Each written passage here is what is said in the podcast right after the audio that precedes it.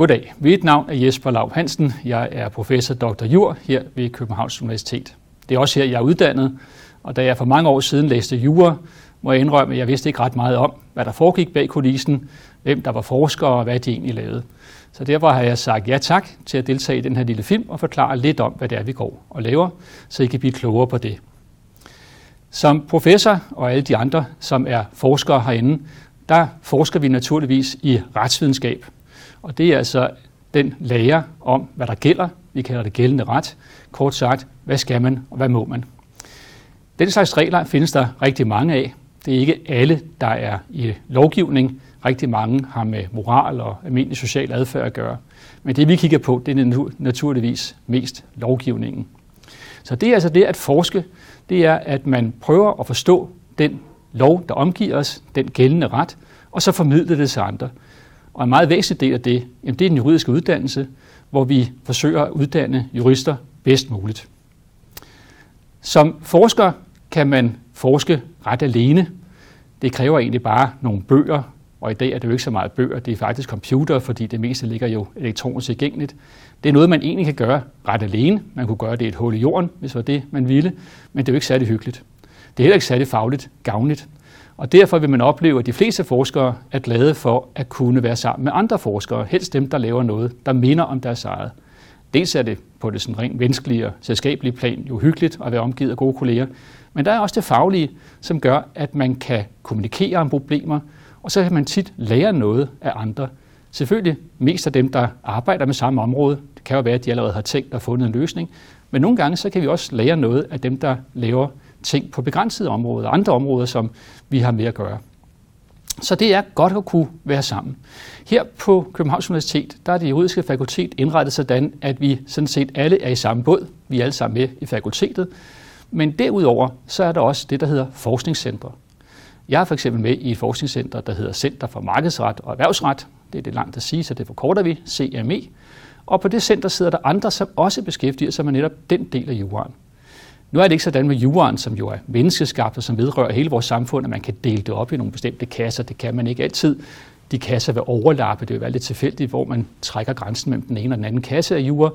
Så der er også andre centre, som laver noget, der minder om vores, og dem har jeg selvfølgelig også meget at gøre. Så kan jeg også have noget at gøre med andre kolleger, simpelthen fordi vi kender hinanden.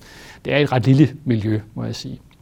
Men inden for mit center med markedsret og erhvervsret, jamen der kigger vi på en række områder af juraen, som særligt har med erhvervslivet at gøre, hvordan markedet fungerer. Vi lever jo i en markedsøkonomi heldigvis, hvor folk kan handle og agere og købe og sælge. Det er måske ikke noget, man tænker over, når man går til købmanden og køber noget mælk, men det er sådan set en del af det hele.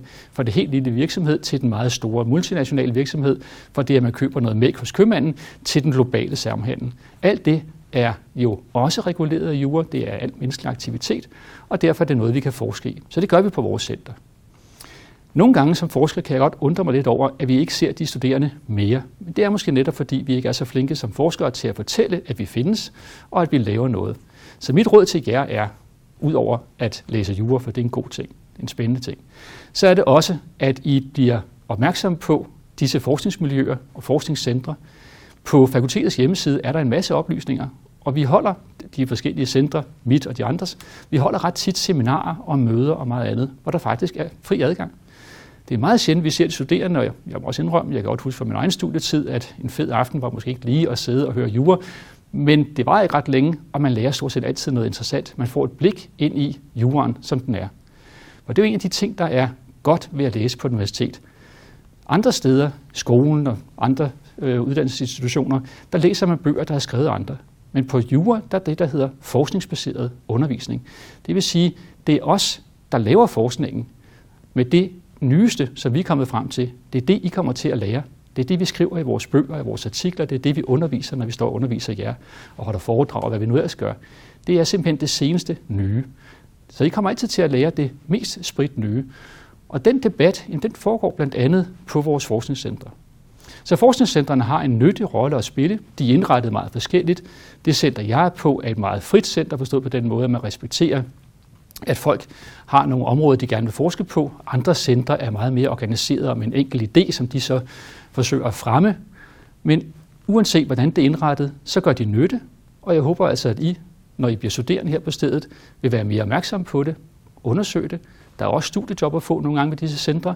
Der er forskningsprojekter, man kan være med til. Men ellers kan man altså høre noget interessant om jorden.